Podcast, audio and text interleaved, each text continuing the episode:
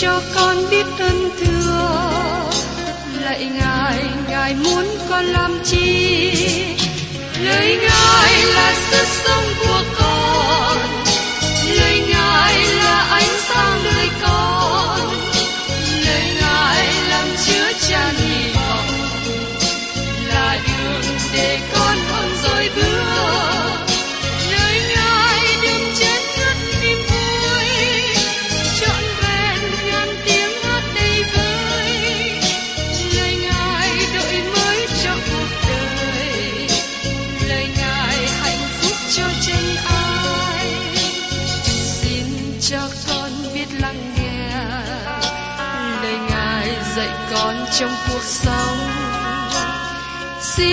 cho con biết lắng nghe.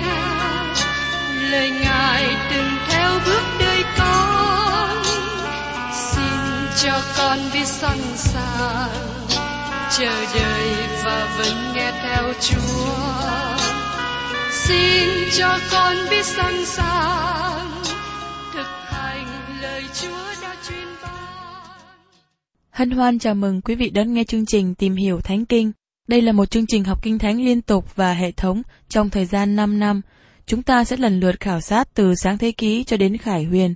Mục sư tiến sĩ McGee là người được Chúa dùng để sáng lập và thực hiện chương trình này. Ông tin rằng lời của Đức Chúa Trời có khả năng đáp ứng mọi nhu cầu cho tất cả mọi người trên thế giới, không phân biệt chủng tộc, văn hóa, trình độ tuổi tác hay phái tính. Ước mong quý vị theo dõi liên tục và giới thiệu cho thân nhân bạn hữu cùng đón nghe. Kính chào quý vị và các bạn. Trong chương trình tìm hiểu Thánh Kinh hôm nay, chúng ta tiếp tục đến sách Ezechiel đoạn 21. Thưa quý vị, thật rất quan trọng để chúng ta học hỏi tìm hiểu sách Ezechiel bởi vì nó thường bị bỏ quên, nhưng sứ điệp của nó rất là thích ứng với thời kỳ mà chúng ta đang sống.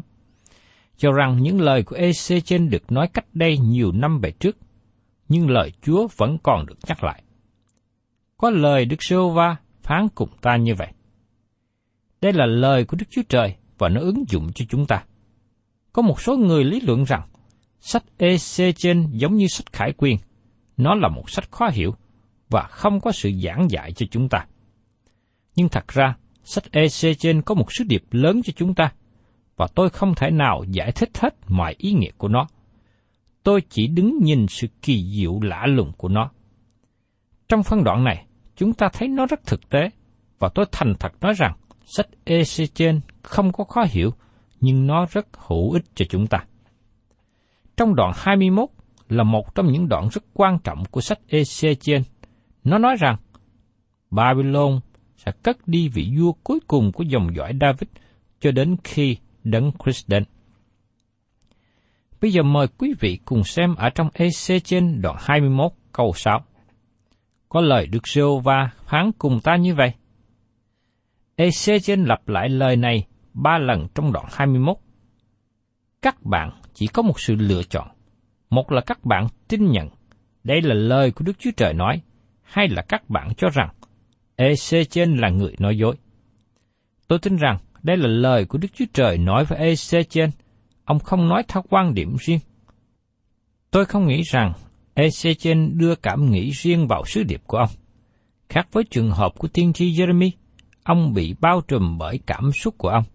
Cảm xúc của Jeremy gắn liền với sứ điệp của ông. Ngay từ lúc ban đầu, khi Đức Chúa Trời ban sự quỷ nhiệm cho Ezechiel thi hành chức vụ, Ngài bảo trước cho Ezechiel rằng ông sẽ nói với một dân phản nghịch cứng đầu. Đức Chúa Trời cũng nói với Ezechiel rằng Ngài sẽ làm cho trán của ông cứng hơn họ. Tôi nghĩ rằng sự cứng rắn này đến với lòng của Ezechen, nhờ đó mà Ezechen có thể đến với dân chúng Israel. Ezechen là một người thật sự được cảm mến. Ông không để cảm xúc của ông vào trong sứ điệp, vì nó sẽ làm hư mất đi sứ điệp mà ông giảng ra. Mời quý vị cùng xem tiếp ở trong EC trên đoạn 21, câu 7 đến câu 8. Hỡi con người, hãy xây mặt về phía Jerusalem, đối với các nơi thánh mà buông lợi, đối với Israel mà nói tiên tri. Khá nói cùng đất Israel rằng, Đức Rô va phán như vậy, Này, ta nghịch cùng ngươi, ta sẽ rút rươm ta ra khỏi vỏ nó, đặng giết kẻ công bình và kẻ dữ khỏi giữa người. Sự đón phạt giờ đây sắp đến, đó là điều chắc chắn. Trước thời điểm này sự nhân từ của Đức Chúa Trời đã mở rộng, nhưng giờ đây sự đoán xét đến không có cách nào khác. Khá nói cùng đất Israel rằng, Đức Sô Va phán như vậy, Này, ta nghịch cùng ngươi. Đây là lần đầu tiên mà Đức Chúa Trời nói rằng Ngài chống nghịch lại thành Jerusalem là thành của Ngài. Chúa nói rằng, ta sẽ rút rươm ta ra khỏi vỏ nó, đặng chức kẻ công bình và kẻ giữ khỏi giữa ngươi. Lời này nghe hơi lạ phải không? Ai là người công bình? Có một số người nói rằng họ là người công bình. Trong thời của chúng ta, có một số người là thành viên của hội thánh, nhưng họ chưa được sự cứu rỗi. Họ thực hiện hết mọi lễ nghi. Họ có vẻ rất là tôn giáo.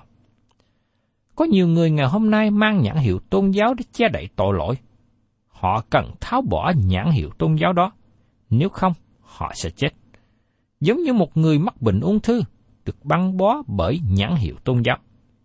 Các bạn sẽ bị rủa xả bởi nhãn hiệu tôn giáo bề ngoài của mình. Đức Chúa Trời nói với dân chúng thành Jerusalem rằng, Ngài sẽ dùng gươm và tiêu diệt thành phố này. Bởi cớ họ chỉ có hình thức tôn giáo, nhưng lại không thật lòng thờ kính Đức Chúa Trời.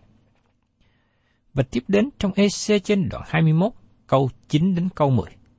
Vì ta sẽ dứt kẻ công bình và kẻ giữ khỏi giữa ngươi, thì gươm ta sẽ ra khỏi vỏ nó nghịch cùng mọi xác thịt từ phương Nam đến phương Bắc, và mọi xác thịt sẽ biết ta, Đức Sô Va đã rút gươm ra khỏi vỏ nó, và nó sẽ không trở vào nữa.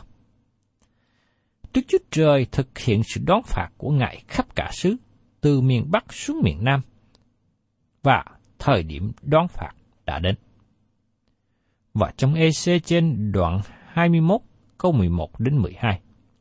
Hỏi con người, còn như ngươi hãy than thở như gãi lưng, phải hãy than thở trước mắt chúng nó cách cay đắng. Nếu chúng nó nói cùng ngươi rằng, làm sao ngươi than thở, thì ngươi trả lời rằng, ấy là bởi cớ tin tức vì nó đến, làm cho mọi lòng tan chảy, mọi tay đều yếu đuối, mọi trí đều nao sơn, mọi đầu gối đều yếu như nước. Này, nó hầu đến, lời ấy sẽ làm thành. Chúa Giê-hô-va phán vậy. Tại đây Đức Chúa Trời bảo Ezechen làm một số điều, và tôi không nói rằng cảm xúc của Ezechen có xen vào hay không. Ông không tự ý làm điều đó. Đức Chúa Trời bảo ông làm. Tôi có thể nói rằng Ezechen chỉ hành động theo sự hướng dẫn của Đức Chúa Trời mà thôi. Dầu vậy, qua những điều Ezechen làm, bày tỏ lòng của Đức Chúa Trời. Dân chúng phàn nàn Ezechen nói với họ bằng ẩn dụ. Như được chép trong EC trên đoạn 20 câu 49. Bây giờ ta nói rằng, ôi hỡi Chúa giê va họ nói về tôi rằng, nó chẳng phải là kẻ nói thí dụ sao? Nói một cách khác, họ nói rằng chúng tôi không nhận được sứ điệp. Thật ra họ không muốn nhận được sứ điệp, họ không muốn hay là không thích những gì được nói ra bởi Ezechiel. Đôi khi chúng ta nghĩ rằng ẩn dụ của Chúa Giêsu khó hiểu. Thật ra nó không khó hiểu nếu như các bạn muốn hiểu. Các nhà lãnh đạo tôn giáo thời bấy giờ hiểu những gì Chúa Giêsu nói. Họ nói rằng Chúa Giêsu đang nói chống nghịch với họ, cho nên họ ghét Ngài. Và tiếp đến, chúng ta xem trong EC trên đoạn 21 câu 13. Lại có lời của Đức giê va phán cùng ta rằng, nếu như các bạn chưa nhận được sứ điệp, EC trên lặp lại một lần nữa, đây là lời của Đức Chúa Trời. Và tiếp đến, chúng ta cùng xem trong EC trên đoạn 21, câu 14 đến 17. Hỡi con người, hãy nói tiên tri và rằng, Đức Rêu Va phán như vậy, hãy nói rằng, cái gươm, cái gươm nhọn và sáng, nó nhọn cho sự chém giết, nó sáng đặng văng ra như chớp. Chúng ta có nên vui mừng chăng? Cái gậy của con trai ta, nó khinh dễ mọi cây khác. Người ta đã đem cho cái gươm này được sáng, đặng cầm nơi tay, ấy là cái gươm nhọn và sáng để cho vào tay kẻ giết. Hỏi con người, khá kêu la và than vang, vì gươm ở trên dân ta, trên mọi quan trưởng Israel và cho những kẻ bị nộp cho gươm với ta. Vậy nên, hãy vỗ về. Chúa giê va sẽ đón phạt thành Jerusalem. Đây là một lời kinh sợ đến từ miệng của Đức Chúa Trời, đấng thương xót Jerusalem. Chúa Giêsu cũng như thế, Ngài đã khóc về thành Jerusalem bởi vì Ngài yêu mến thành này. Trong sách Matthew đoạn 23, câu 37 đến 38 ký thuật như sau. Hỡi Jerusalem, Jerusalem, ngươi giết các đấng tiên tri và ném đá những kẻ chịu sai đến cùng ngươi. Bao nhiêu lần ta muốn nhóm họp các ngươi như gà mái túc con mình lại ấp trong cánh mà các ngươi chẳng khứng. Này, nhà các ngươi sẽ bỏ qua. Nếu các bạn muốn biết sự đón phạt xảy ra kinh khủng như thế nào, xin mời các bạn đọc lại các sách lịch sử kể lại những gì xảy ra khi hoàng đế La Mã Tutis đến vào năm 70 sau công nguyên. Ông đã sang bàn thành phố này, giống như Nebuchadnezzar đã làm trong thời kỳ của Ezechiel. Đức Chúa Trời nói rõ ràng những gì Ngài sẽ làm, và sứ điệp này không có mới lạ gì. Trong sách tiên tri Esai nói cho chúng ta thấy Đức Sô Va sẽ lấy lửa và gươm làm sự đoán xét Ngài trên mọi xác thịt, và số những kẻ phải chết bởi Đức Sô Va là nhiều lắm. Trong Esai đoạn 66 câu 16 Và trong Esai đoạn 24 câu 17 cũng nói tiếp Hỡi dân cư trên đất, sự kinh hãi, hầm và bẫy đến trên người. Ezechiel cảnh giác dân chúng bởi vì sự đoán phạt đang đến. Chúa Giêsu nói rằng ngày đó đang đến, như được chép trong sách Luca đoạn 21 câu 26. Người ta nhân trong khi đợi việc hung dữ xảy ra cho thế gian, thì thất kinh mất vía và các thế lực trên trời sẽ rung động. Ezechen thấy và khóc, bởi vì giờ đây cương đón phạt của Đức Chúa Trời đã đến. Và thưa các bạn, sự đoán xét đang ở trước mặt chúng ta. Đây là sứ điệp không được ưa chuộng, cũng như nó không được ưa thích trong thời của Ezechiel. Và tiếp đến trong Ezechiel đoạn 21 câu 18 đến 22. Phải có sự thử thách, cái gậy khinh dễ sẽ thành ra hư không, thì làm thế nào? Chúa giê va phán vậy. Hỏi con người, vậy ngươi khá nói tiên tri đi, khá đập tay, hãy đánh gươm gấp lên đôi ba lần. Ấy là gươm của người bị thương đến chết, ấy là gươm của người lớn bị thương đến chết, vào trong buồng kính. Ấy là để làm cho lòng chúng nó tan chảy, cho thêm nhiều sự dấp ngã mà ta đã đặt gươm hăm dọa nghịch cùng mọi cửa chúng nó. Ôi, gươm đã như chớp nhón, đã bén nhọn để giết. Ngươi hãy nhóm lại về bên hữu và dàn trận về bên tả, thì nơi mặt ngươi hướng về, ta sẽ đập hai tay và khiến cơn giận ta yên lặng. Ấy chính ta, Chúa Giêsu và phán điều đó. Sự đón phạt mà Đức Chúa Trời nói với Jerusalem là điều chắc chắn, bởi cớ dân thành này nhất quyết không chịu lắng nghe lời Ngài. Họ không chịu từ bỏ tội lỗi và quay trở về cùng với Ngài. Và tiếp đến, chúng ta cùng nghe trong EC trên đoạn 21 câu 23. Lại có lời Đức giê va phán cùng ta như vậy. Chúng ta thấy rằng Ezechen luôn nhắc cho chúng ta nhớ đây là lời của Đức Chúa Trời nói. Đôi khi chúng ta nghe câu này nhiều lần, nhưng đó là ý mà Ezechen muốn nhấn mạnh. Lời này nói ra từ nơi Đức Chúa Trời. Và trong EC trên đoạn 21, câu 24-25 hỡi con ngươi ngươi hãy chỉ định cho mình hai con đường đặng dùng làm lối đi qua cho cái cương của vua nước Babylon. Hai con đường ấy khá đi ra cả hai từ một đất, lại dịch một dấu, dịch ở đầu đường đi đến thành kia. Người khá chỉ định đường lối cho gươm đi qua, một đường đi về hướng Reba, thành của con cá Amon, và một đường hướng về Juda tại Jerusalem là thành bền vững. Nói một cách khác, Nebuchadnezzar muốn quyết định đường nào đi đến Jerusalem. Các bạn có nghĩ rằng Nebuchadnezzar đến với Chúa không? Không. Ông ta là một người ngoại giáo, và ông dùng sự bói khoa để quyết định về con đường tiến quân của mình. Và trong EC trên đoạn 21, câu 26 đến 28. Vì vua Babylon đứng tại nơi choáng ba, là nơi vào hai con đường ấy đặng bói khoa. Vua ấy lắc những cái tên, hỏi các thần và xem xét gan.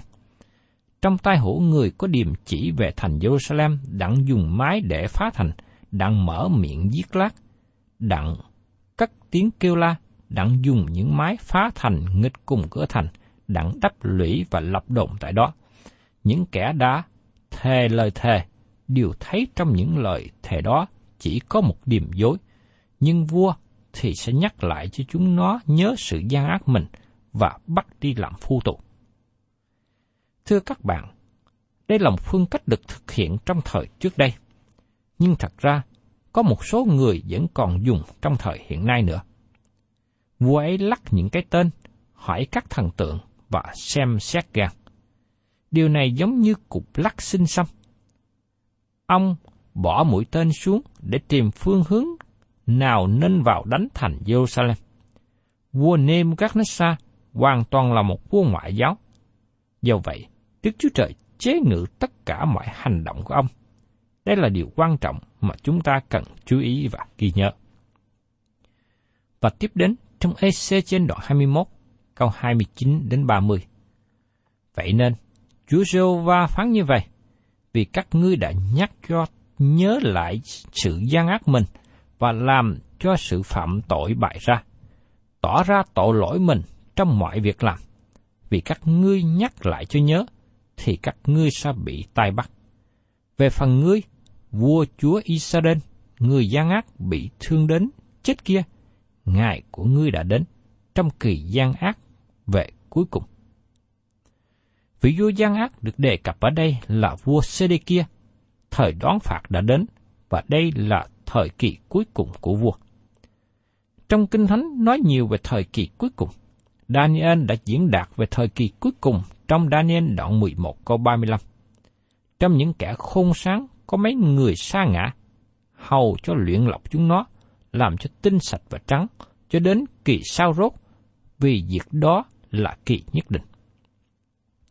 Các môn đồ của Chúa Giêsu cũng hỏi Ngài, ở trong sách Ma-chơ đoạn 24 câu 3.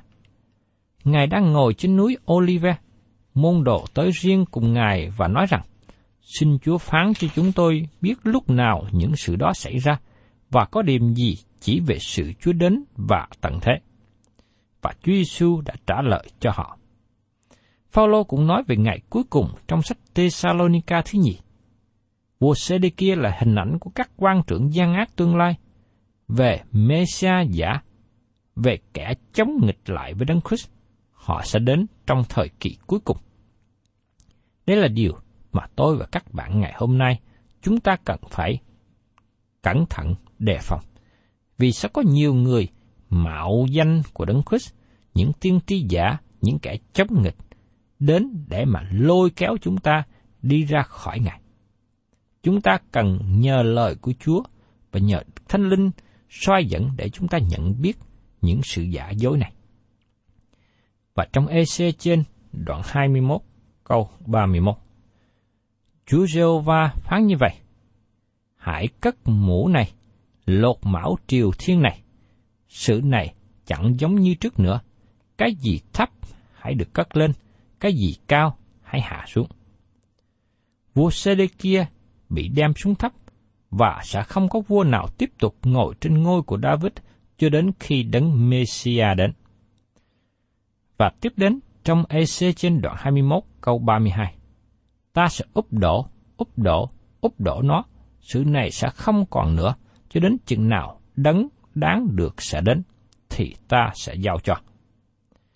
Đây là một lời tiên tri nổi bật, nói rằng, cho đến chừng nào đấng đáng được sẽ đến, thì ta sẽ giao cho. Đó là Chúa Giêsu Christ. Từ sau khi vua Sê-đê-kia cho đến khi Chúa Giêsu được sanh ra, không có một vua nào từ dòng dõi David được ngồi lên ngôi. Ê-xê-chen nói rằng, không có một người nào có thể làm được, chỉ có Chúa Giêsu được lên ngôi.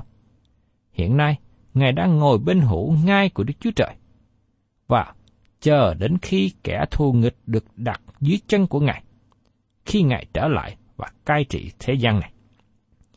Lời tiên tri này khởi đầu từ sách Sáng Thế Ký đoạn 49 câu 10, khi Jacob nói lời tiên tri liên hệ đến 12 con trai và sau này trở thành 12 chi phái Israel. Cây phủ việc chẳng hề rời khỏi Judah, kẻ lập pháp không dứt khỏi chân nó, cho đến chừng đấng Silo hiện tới và các dân, dân phục đấng đó. Cây phủ việc có nghĩa là quyền lực của vua. Trong tiếng Hebrew từ ngữ cho đến khi Ngài đến, tương tự với từ ngữ Silo. Nó nói về Chúa Giêsu. Đây là phương cách mà Ngài được giới thiệu trong Kinh Thánh. Đây cũng là lý do mà Giăng Baptist nói, các ngươi phải ăn năn vì nước thiên đàng đã đến gần. Trong Ma-thơ đoạn 3 câu 2. Tại sao?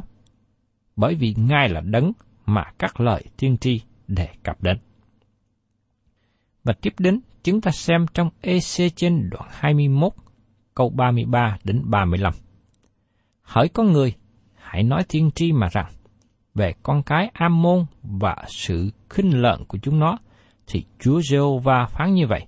Hãy nói, thanh gươm, thanh gươm đã tuốt ra cho sự giết lát, đã mài sáng đặng nuốt đi, đặng như chớp, đang khi chúng nó vì ngươi thấy sự hiện thấy giả dối, bói khoa sự dối cho ngươi, hầu cho đặt ngươi lên cổ kẻ gian ác bị thương hầu chết, ngài chúng nó đã đến trong kỳ gian ác và về cuối cùng. Hãy nạp gươm ngươi vào vỏ, ấy là ở trong nơi mà ngươi đã được dựng nên, trong đất ngươi sanh ra mà ta đã xét đoán người. Ezechen đang nói về sự đón phạt của dân Ammon, nhưng chúng nó đã nghe sự diễn đạt này lần nữa. Ngài chúng nó đã đến, kỳ gian ác về cuối cùng. Và trong Thessalonica thứ nhì, đoạn 2 câu 8, Phaolô viết, Bây giờ, kẻ nghịch cùng luật pháp kia sẽ hiện ra, được Chúa Giêsu sẽ dùng hơi miệng Ngài mà quỷ diệt nó và trừ nó bởi sự chói sáng của sự ngày đến. Chúa Giêsu dẹp đi kẻ thù nghịch trong ngày cuối cùng. Và EC trên đoạn 21, câu 36 đến 37 kết thúc như sau. Ta sẽ đổ cơn giận ta trên ngươi, lấy lửa của sự thịnh nộ ta mà đổ trên ngươi, và ta sẽ phó ngươi trong tay người tàn bạo, giỏi sự quỷ diệt. Ngươi sẽ làm củi cho lửa, máu ngươi sẽ ở giữa đất, và ngươi sẽ không còn nhớ đến nữa, vì ta, Đức Sô Va đã phán. Thưa các bạn, thế hệ của EC trên bị lưu đày, họ đi đến cuối cùng, và chỉ có thế hệ con cháu của họ mới được trở về quê hương. Quý vị và các bạn thân mến, khi nghe nói đến sự đoán phạt của Đức Chúa Trời đối với dân sự của Chúa ngày xưa, tôi thấy rằng không làm dễ chịu khi chúng ta nghe đến. Và ngay cả đến ngày hôm nay, khi chúng ta nghe đến sự đoán phạt của Đức Chúa Trời, không một ai thích điều đó xảy ra. Nhưng thưa các bạn, chúng ta là người muốn được phước, cho nên tôi kêu gọi các bạn hãy đi trong con đường được phước hạnh, tức là đi theo con đường thờ phượng Đức Chúa Trời, đừng đi trong con đường chống nghịch. Vì nếu những ai tiếp tục trong sự chống nghịch với Đức Chúa Trời, thì vào một ngày sẽ đến, sự đón phạt hay thạnh nộ của Ngài sẽ xảy ra. Tôi mong rằng các bạn thấy hình ảnh ngày xưa, những hình ảnh lịch sử đã ghi lại cho chúng ta, mà chúng ta hãy cẩn thận trong đường lối mà chúng ta đang đi trong ngày hôm nay. Thân chào tạm biệt quý vị và xin hẹn tái ngộ cùng quý vị trong chương trình tìm hiểu Thánh Kinh kỳ sau. Cảm ơn quý vị đã đón nghe chương trình Tìm hiểu Thánh Kinh. Nếu quý vị muốn có loạt bài này, xin liên lạc với chúng tôi theo địa chỉ sẽ được đọc vào cuối chương trình. Kính chào quý thính giả.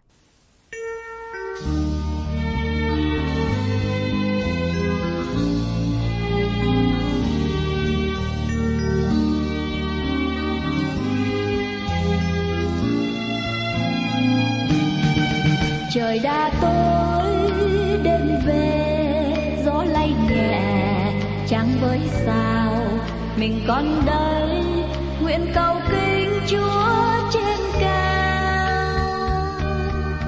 Kìa tình tu muôn trùng, sao lấp lánh, đẹp muôn màu. Thầm nhũ con, tình ngài thương xa.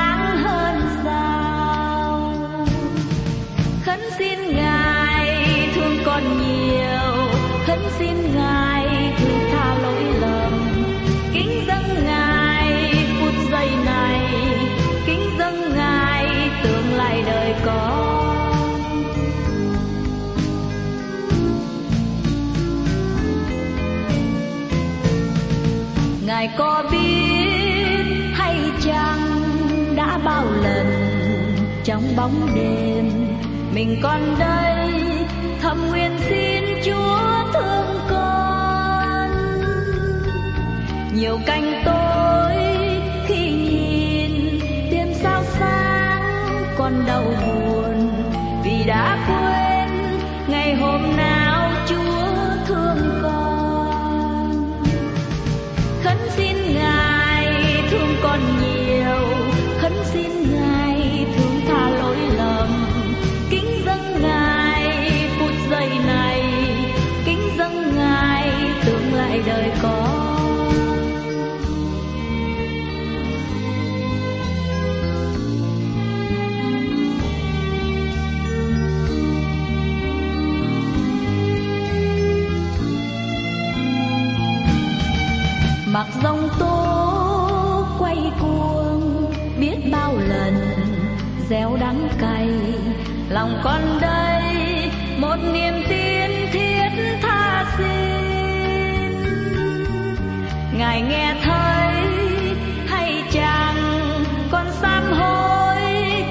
Tội rồi, lòng nát tan, cầu ngài thương thứ tha cho. Khấn xin ngài thương con nhiều, khấn xin ngài thứ tha lỗi lầm. Kính dâng ngài phút giây này, kính dâng ngài tương lai đời con.